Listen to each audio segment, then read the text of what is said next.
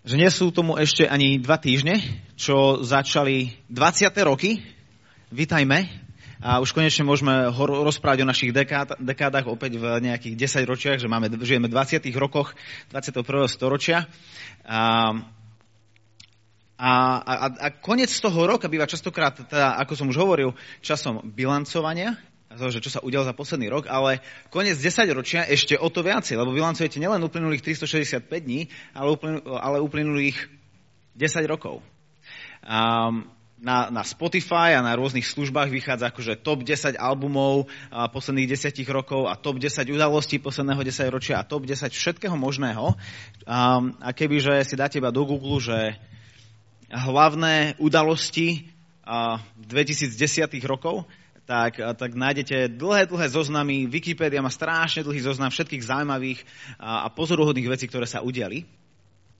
A, a teda tak, ako sa pozeráme na ten posledný rok 2019 a teda tú poslednú dekádu a vidíme, čo sa udialo, veci, ktoré dnes bereme ako samozrejmosť, tu pred desiatimi rokmi vôbec neboli, a, tak sa pozeráme, že na najbližší rok 2020 a na následujúcu dekádu, a mám pocit, že iba málo z nás sa odváži predpokladať, ako budeme reflektovať 20. roky o 10 rokov. Ale zároveň tá, tieto chvíle reflexie sú pre nás príležitosťou zistiť, čo sme robili dobre a v tom chceme pravdepodobne pokračovať a zároveň, v čom sa nám až tak moc nedarilo. Čo sme mohli robiť lepšie? Kam sme mohli dať viacej času? Kde sme mohli dať viacej úsilia? A, a tie veci naopak chceme robiť lepšie v nasledujúcom roku a v nasledujúcom období nášho života. A rôzne skupiny ľudí si dávajú rôzne predsavzatia podľa toho, čo robia, čomu sa venujú, čo majú radi. A, a častokrát sa to odvíja od toho, hej, od toho kde, kde trávia svoj čas. Napríklad rodičia môžu reflektovať to, akými boli rodičmi uplynulý rok. Môžu vidieť, že á, toto, toto, to, to, čo sme robili spolu, to bolo super, v tom chcem pokračovať.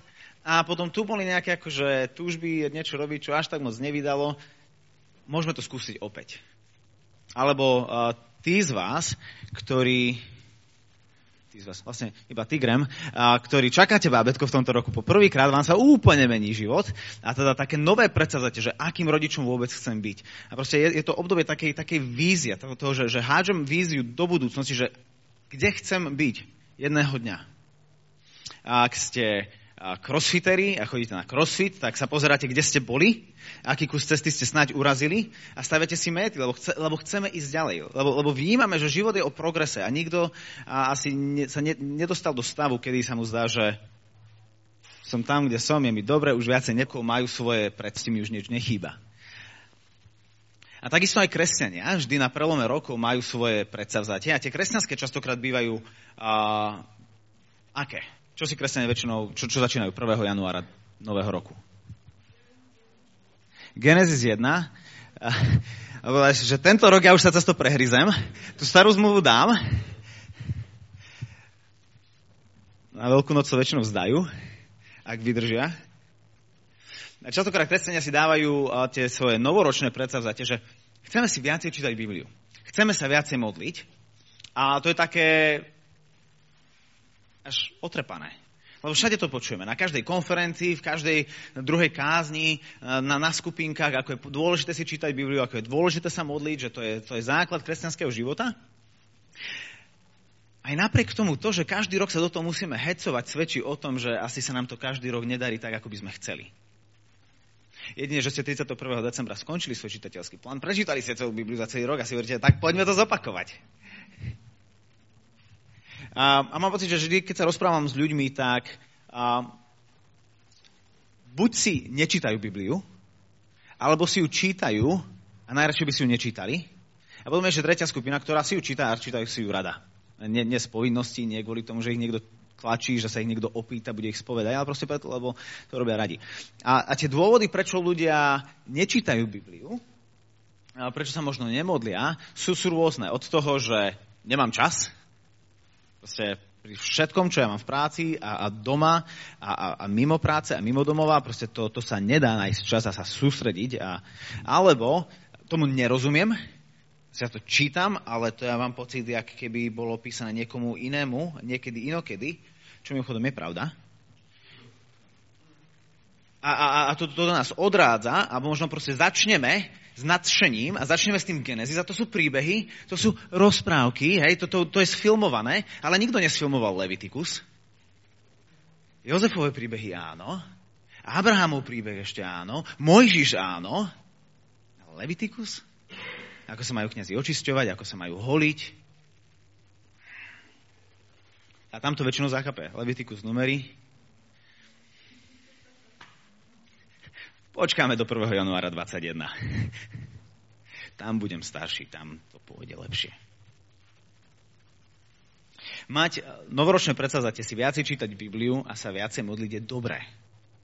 Preto to kresťania všade hovoria a od nepamäti, toto není že nejaká novodobá vec, od nepamäti proste Bože slovo a modlitba zohrávali centrálnu úlohu v živote kresťanov, preto, lebo si uvedomujú, že, že to sú tie dve nohy, na ktorých kresťan stojí alebo padá a chce robiť progres vo svojom nasledovaní Krista, bez Božieho slova a bez modlitby to nepôjde. A zároveň to je jedna z tých vecí, s ktorými zápasíme úplne najviac. A keď ja tak rozmýšľam o sebe, tak mám pocit, že častokrát, keď ja mám najväčší problém sa modliť a najväčší problém si čítať Bibliu, tak to je preto, lebo mám pocit, ako keby to bola akási povinná jazda. Proste to, to je to, čo musím robiť. A ty kokos, ja som ešte kazateľ, akože to fakt musím. Ale potom im nemôžem vyčítať, že to nerobia. A mal by som. Oni by sa mali cítiť zle, že si nečítajú Bibliu. Tak ja si ju musím dneska ráno prečítať, aby večer na skupinke som sa im mohol pýtať, či oni čítali. A on že, no mali by ste aspoň tak ako ja.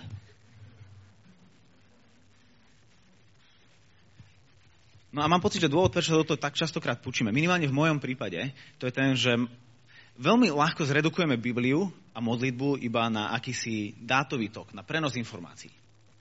Biblia je akýsi download, to je, keď stiahujem dáta od Boha. Keď on mi hovorí, kto je, čo urobil, čo chce, aby som ja robil, hej, to si stiahujem informácie o ňom, že aha, dobre, tak takisto si. A potom, keď sa ide modliť, tak to je upload. Ja odosielam dáta k Bohu. No tak takýto deň si stvoril, ďakujem ti zaň, a toto ma zajtra čaká, ak si náhodou nezabudol, tu by som potreboval tvoju pomoc a potom nič, potom nič a potom ešte tam mám jeden meeting. A to je upload informácií, to, že, že dobre, tak ja som prijal, tak tu máš ďalej. Lenže je naozaj čítanie Biblie a modlitbe, modlitba iba o, o dátovom prenose, o prenose informácií?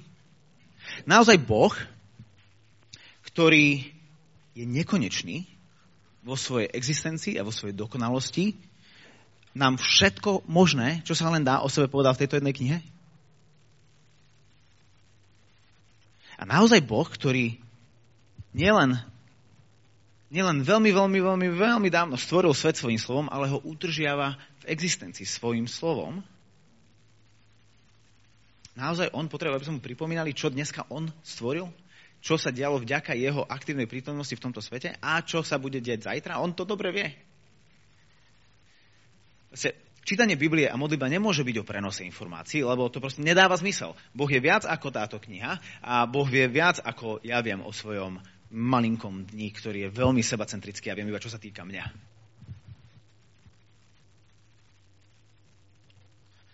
Biblia, musia byť, Biblia a modlitba musia byť o niečom oveľa väčšom.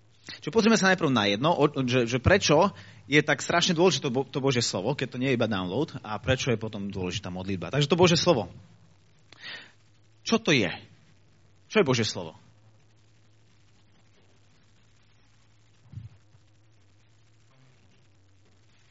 To je môj druhý bod, ďakujem. A skúsme tak veľmi ľahko odpovedať. Čo je Bože slovo? Biblia. Biblia je Božie slovo, však pre pána Jana tu akože aj píšeme, nie? že akože Bože slovo, sveté písmo. A, že keď, prichádzam, keď, keď hovorím o, o, o čítaní Biblie, o, o čítaní Božieho slova, o, o, o tom, aké je dôležité Božie slovo v živote kresťana, tak toto je to, čo nás väčšinou napadne. Lebo sa nad tým nezamýšľame. Hej, ako teraz, sa opýtam, začnete sa, rozumiem, že čo je Bože slovo, hej, že možno, že to je chyták, lebo jasné, že to je Biblia, to sa nebude pýtať, ale, ale pritom to je to, k čomu ide naša mysl prirodzene. Pretože toto je Bože slovo, toto mám čítať a, a to je to, o čom to je. Lenže tak, ako si povedal, Ježiš Kristus je Božie slovo. Hej, bolo slovo, a to slovo, o ktorom hovorí, je slovo z Genesis 1. Boh povedal a bolo. Ale na počiatku bolo slovo a to slovo bolo u Boha. Teraz sa nečakáme. A to slovo bolo Boh. A nielen, že toto slovo bolo Boh, inými slovami, že svet bol stvorený skrze Krista, že nielen, že to slovo bolo Boh, to slovo sa stalo telom a prebývalo medzi nami. A my sme videli jeho slávu, slávu, akú má od otca jednorodený syn plný milosti a pravdy. Vianoce. Alebo apoštol Pavol píše v liste Kolosanom, že Ježiš je obraz neviditeľného Boha. Boha nie je možné vidieť. To je to, čo, čo Boh hovorí Mojžišovi. Nemôžeš vidieť moju tvár žiť. Ale v Ježišovi vidíme Boha takého, aký je. A v liste Hebrejom čítame, že mnoho ráz a rozličným spôsobom hovoril kedysi Boh otcom ústami prorokov. A tí to zapísali do zvitkov.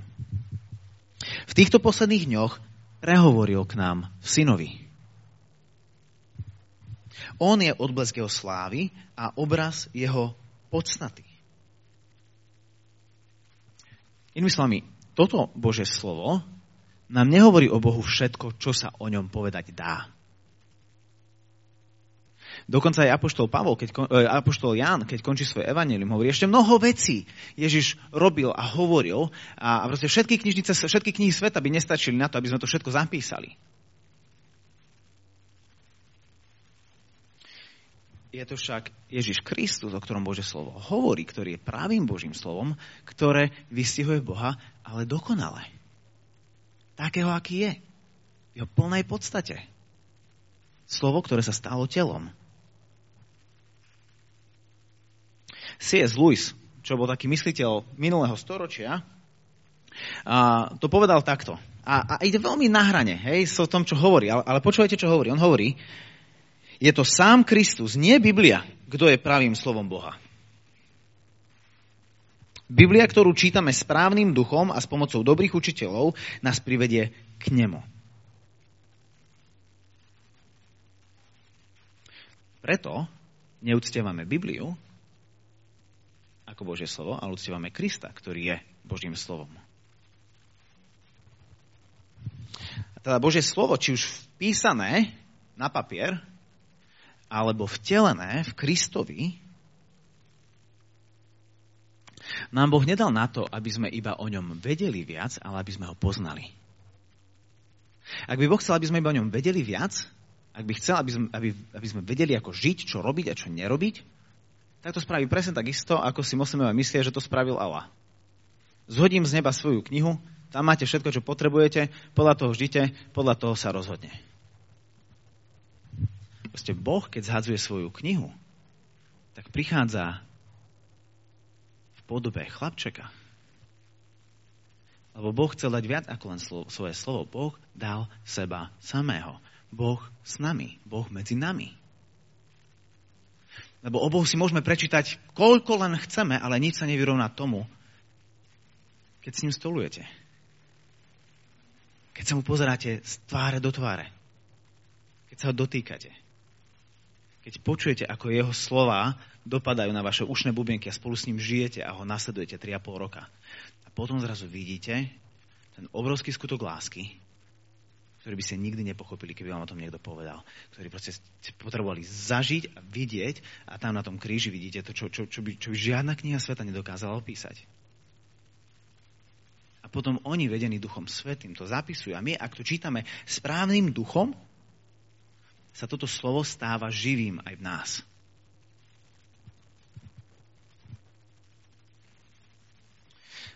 Čiže Bože slovo či vpísané alebo vtelené, je nám na, dané na to, aby sme poznali Krista, aby sme poznali Boha. Je nie o prenose informácií, ale o prenose vzťahu lásky. Pozrieme sa teraz na modlitbu. O čom je modlitba? Keď učeníci prichádzajú za Ježišom a hovoria mu, páne, nauč nás modliť sa. Ako ich Ježiš učí modliť sa? Ako začína tá modlitba? Otče náš. Nehovorím, že takto sa vy modlíte. Tá, ja sa modlím, oče môj. Vy sa modlíte, otec Ježišov. Nehovorí, že Modlite sa takto. Oče náš, ktorý si na nebesiach. Keď apoštol Pavol hovorí Efezanom, že sa za nich modlí, tak hovorí, že, že zohýňa kolena pred Otcom. Že modlitba je vždy v kontexte vzťahu otca k jeho dieťaťu. Tak, ako keď dieťa vám príde zo školy a sa ho pýtate, že aký si mal deň a čo ťa zajtra čaká, tak vám nejde iba o tie informácie, tie sú niekedy podstatné, lebo nie ste Boh, ale za predpokladu, že všetko viete, to nie sú podstatné informácie, vám ide o to, aby, aby, aby ste nadviazali vzťah a kontakt so svojim dieťaťom. Aby videl, že sa o ňu zaujímate, že mu na vás záleží, že ste prítomní v jeho živote. Ak by vám išlo iba o informácie, môžem vám poslať SMS-ku. Môžem vám poslať mail. Ale, ale nie, my, my hľadáme niečo viac ako len informácie, hľadáme vzťah. A preto aj Boh, keď nás pozýva k tomu, aby sme v modlitbe mu prednášali svoje vďaky za to, teda, čo bolo a svoje prosby za to, čo bude, nie preto, lebo on o tom nevie, ale do tohto vzťahu Otca ale preto, lebo chce, aby sme k nemu prichádzali, aby sme, prichádzali, aby sme vstupovali do tohto vzťahu otca so svojim dieťaťom.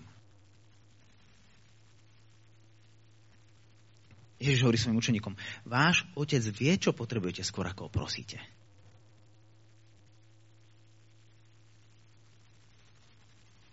Čiže jednoducho Boh nám dal svoje slovo a dal nám modlitbu, aby boli nositeľmi vzťahu. Nie informácií. Žiadny download, žiadny upload, ale vzťah. A, a, a môžeme začínať vidieť, ako Biblia a modlitba nie sú dve oddelené, oddelené aktivity, ale sú v skutočnosti jednou aktivitou. Ako keď s niekým rozvíjate svoj vzťah, tak to je, tak to je neustále dávanie a príjmanie, dávanie a príjmanie. Čím viac dám, tým viac príjmem a tým viac dám a tým viac prídem. Tak, tak, tak napreduje každá dobrá konverzácia. Keď sa vidíte s dobrým priateľom po dlhej dobe, tak to presne funguje. Vy niečo poviete, on na to zareaguje a on niečo povie, vy na to zareagujete a presne sa to nabaluje a, a čo sa, ako sa to volá? Sa volá konverzácia. To, a čo sa tam deje? Prehobuje sa vzťah a stávate sa ešte lepšími priateľmi. Ešte lepšie sa poznáte. Toto je to, taký ten tanec, do ktorého nás Boh pozýva. Ak ich, ak, ak ich rozdelíme, Bibliu a modlitbu, tak robíme niečo veľmi trápne. Je to ako keď máte človeka, ktorý sa snaží tancovať, ale mu chýba ten partner. A predstavte si človeka, ktorý tancuje spoločenské tance, nemyslím nič moderné, lebo to, to sa robí také samo. Včera sme boli na svadbe, tam robili také veci. Ja som nerobil. A, ale, ale, ale spoločenské tance, keď, keď sa pozrite, ako tancuje a odmyslíte si, že tam jeden človek nie je, tak z niečo nádherného je niečo veľmi trápne. Neúplné. Tak nemá byť. Rovnako Biblia a modlitba. Biblia nás má viesť ku modlitbe, modlitba má reflektovať Bibliu a nás vrácať späť ku Božiemu slovu. Ktoré nás vedie späť ku modlitbe, ktoré nás vedie späť ku Božiemu slovu. A zistíme, že sme v tomto krásnom dialógu s našim Otcom. Keď prichádzame ku Biblii bez modlitby, tak máme intelektuálne štúdium. Je to neosobné, celé to končí u nás. Je to jednostranné. Naopak, keď sa modlíme bez Božieho slova, tak to je ako keby sme sa rozprávali s mysleným Bohom. Komu sa modlíš? A ako vieš, že Boh počúva? A ako vieš, že Boh má vôbec záujem ti odpovedať, ak to nenachádzaš v jeho slove? Ako vieš, že Boh je schopný splniť to, čo žiadaš? Hovoríme do telefónu, ale nikto nám neodpovedá. Čiže ako vieme spojiť Bibliu a modlitbu do jedného? To sa vždy volalo meditácia. Meditovanie, rozímanie. A v tomto nám najlepšie pomôže, keď sa pozrieme do Žalmu 1.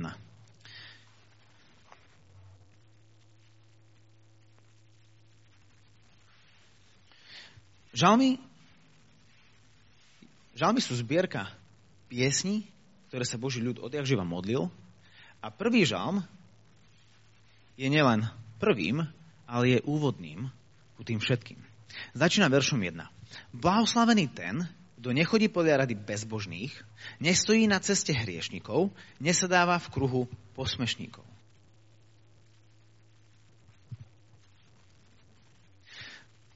Keď tam hovorí o blahoslavenom človeku, tak tým myslí človek, ktorý zažíva skutočnú radosť skutočný pokoj a skutočnú rovnováhu vo svojom živote. To je to, po čom každý z nás túžil 23. decembra. Je, že, že ešte teraz rýchlo donakupujem, predtým ako všetko zatvoria a všetko vybrakujú. Ešte, ešte všetko dorobím, čo treba. Ešte sa donaháňam, odošlem posledné e-maily a potom budeme mať pohodu. No, zapneme, zapneme vianočné piesne, zapalíme krb, ak máme, a budeme mať pokojné a šťastné sviatky. Niekomu sa to podarí, väčšine nie.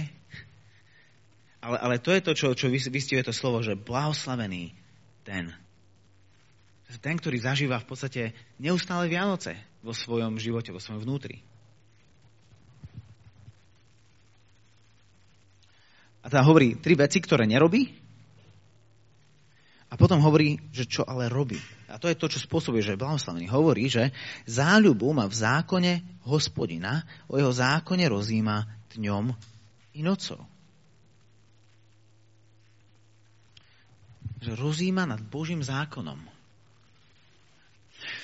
A to slovičko rozímanie je veľmi zaujímavé, lebo ono, ono si v sebe no, nesie taký potón mrmlania si, šomrania si. Ja som nazval, že meditácia v skutočnosti sveté šomranie. Alebo sveté mrmlanie. A taký, taký praktický príklad by mohol byť, že predstavte si, že idete z dovolenky a úplne vám skape mobil, a gps vám vypadne a sa stratíte, lebo ste proste v Maďarsku a tam nič nedáva zmysel. A nám sa to tak stalo, keď sme išli z Chorvátska. A, a dajme tomu, že k tomu nemáte káble, lebo ste ich zabudli na pláži. A, takže si nemáte ani ako nabiť mobil. Čo spravíte v takej situácii, pokiaľ neviete čítať hviezdnu oblohu?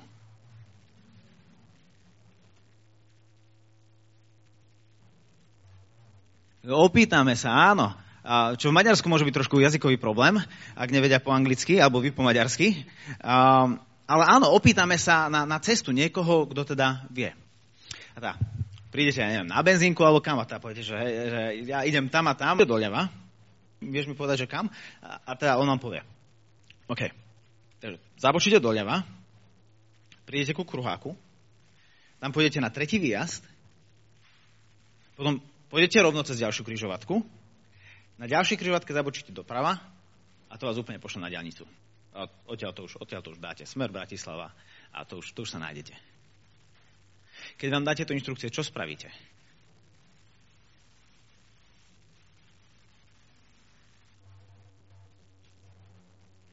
Presne tak. Povieš mu to späť, aby si sa uistil, že som správne prijal, hej, čiže, dobre, čiže doľava, tretí výjazd, potom rovná, potom doľava. Nie, nie, nie, doprava.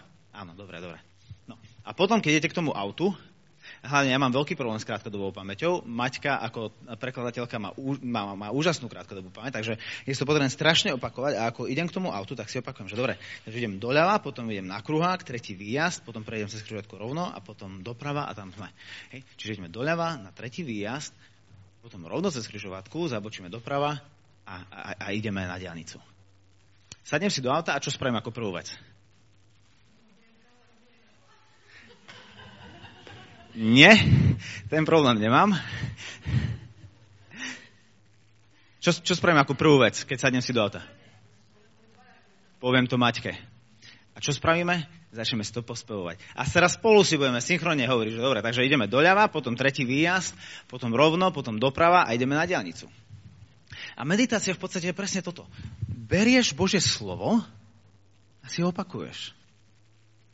Proste tento blahoslavený človek jeden z dôvodov, prečo blahoslavený, je ten, že keď on zavrie svoju Bibliu, alebo vtedy zroluje svoj zbytok, tak Bože slovo ostáva stále otvorené v jeho srdci, alebo si ho berie so sebou. Žije s ním, žije v ňom a toho vedie ku modlitbe a tomu pripomína, kým Boh je.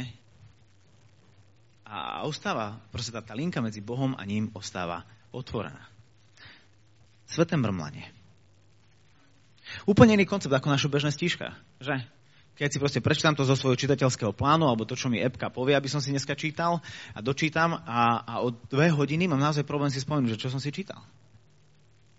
Nebodaj večer. A zajtra? Bez záložky by som ani nevedel, kde som skončil. A komu sa to už stalo, že ste išli a ste si čítali tú istú kapitolu, až na konci kapitoly ste si uvedomili, že jeda, toto som čítal aj včera. Trapas. Hej? Ja som mal pri starej zmluve také, že keď som čítal raz starú zmluvu, som mal že 4 kapitoly, každý deň som čítal, ja som to až na konci 4. kapitoly uvedomil, že toto som čítal včera. Ale tomuto blahoslavenému človeku sa to nestane. Lebo to slovo ostáva s ním a ostáva v ňom. A to má za, za, uh, za následok, verš 3. Bude ako strom, zasadený pri vodných tokoch, čo úrodu dáva vo svojom čase. Jeho líste nevedne a všetko, čo robí, darí sa mu.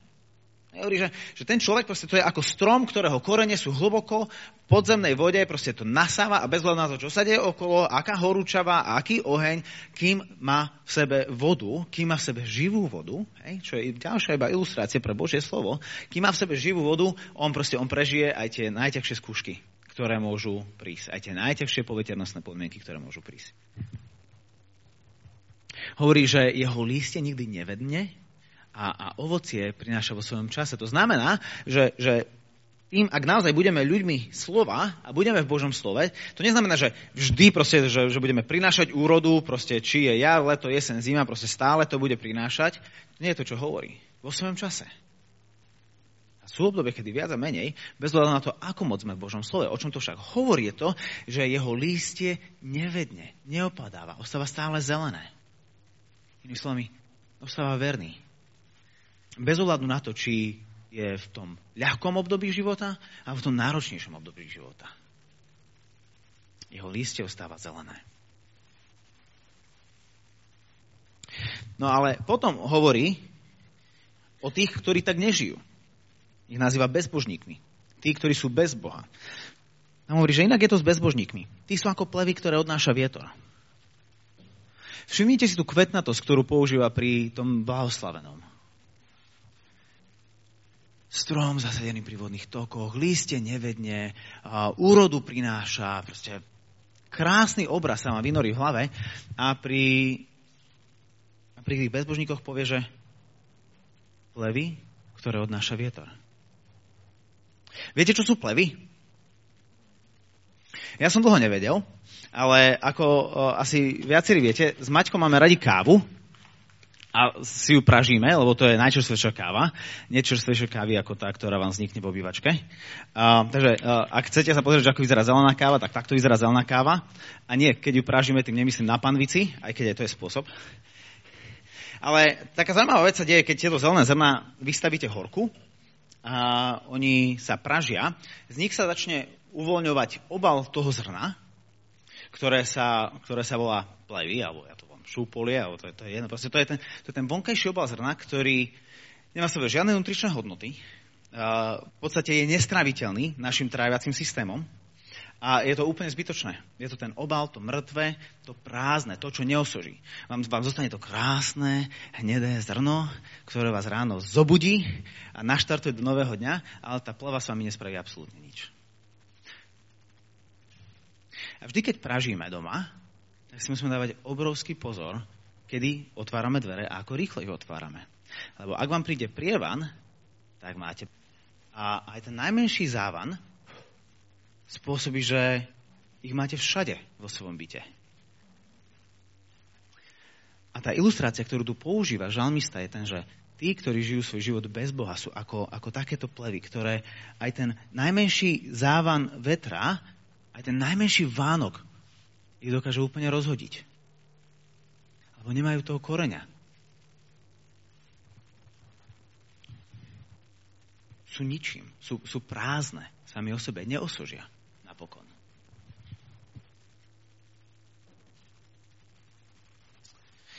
Tak ja tak niekedy rozmýšľam, že či to nie sú práve tie plavy, ktoré viacej vystihujú môj život ako ten, ten zelený a úrodný strom. A väčšinou to je tým, že nemeditujem. Že čítam a modlím. Ale nemeditujem. A toto celé vedie ku uh, 5. verš. Preto bezbožníci neobstoja pred súdom, ani hriešnici zhromaždení spravodlivých. A nakoniec, hospodin pozná cestu spravodlivých. No cesta bezbožníkov vedie do záhuby. Opäť, Prečo medituje? Aký má z toho benefit? Božiu prítomnosť. Hospodin pozná cestu spravodlivých. Ako ju môže poznať? Ak len nie je ich súčasťou. A on neriadi cestu ich života. Bez hľadu na to, čo príde, on je s nimi. Teda vidíme, že aj meditácia hneď v prvom žalme, v knihe modlitieb Božieho ľudu začína tým, že medituj. Nečítaj, nemodli, len, ale medituj. Rozímaj. Zbožne si mrmli. A tak ja som tak objavil také zlaté pravidlo meditácie. A to jeden, jeden americký kazateľ pred asi 8 rokmi uh, dal na Twitter taký jeden tweet.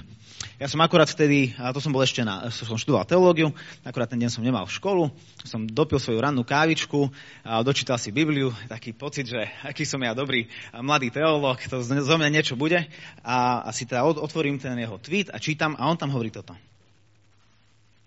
Skúškou autentického ranného stíšenia je, Máš dobrý pocit z toho, že si ho mal, alebo z toho, že si ho počul. A som si uvedomil, aký zlý študent teológie som. Lebo tá moja radosť pramenila z toho, že som si prečítal. Že, že stále stíham s tým svojim čitateľským plánom. Že som spravil to, čo študenti teológie majú robiť. A som si neuvedomil, že ja som ho nepočul. Nepočul som, ako hovorí do môjho života. Jeho slovo neostávalo vo mne a so mňou. A tak to je skúškou autentického stíšenia. Zlaté pravidlo meditácie. Tým teplomerom. Čiže toto nech je našim cieľom. Počuť jeho hlas. Reagovať v modlitbe na to, čo sme počuli a tešiť sa z neho. Nielen čítať, nielen modliť, ale pristupovať ku Bohu, ktorý sa chce, nech, ktorý sa chce dať spoznať Čiže toto sú nástroje, Ježiš je cieľ.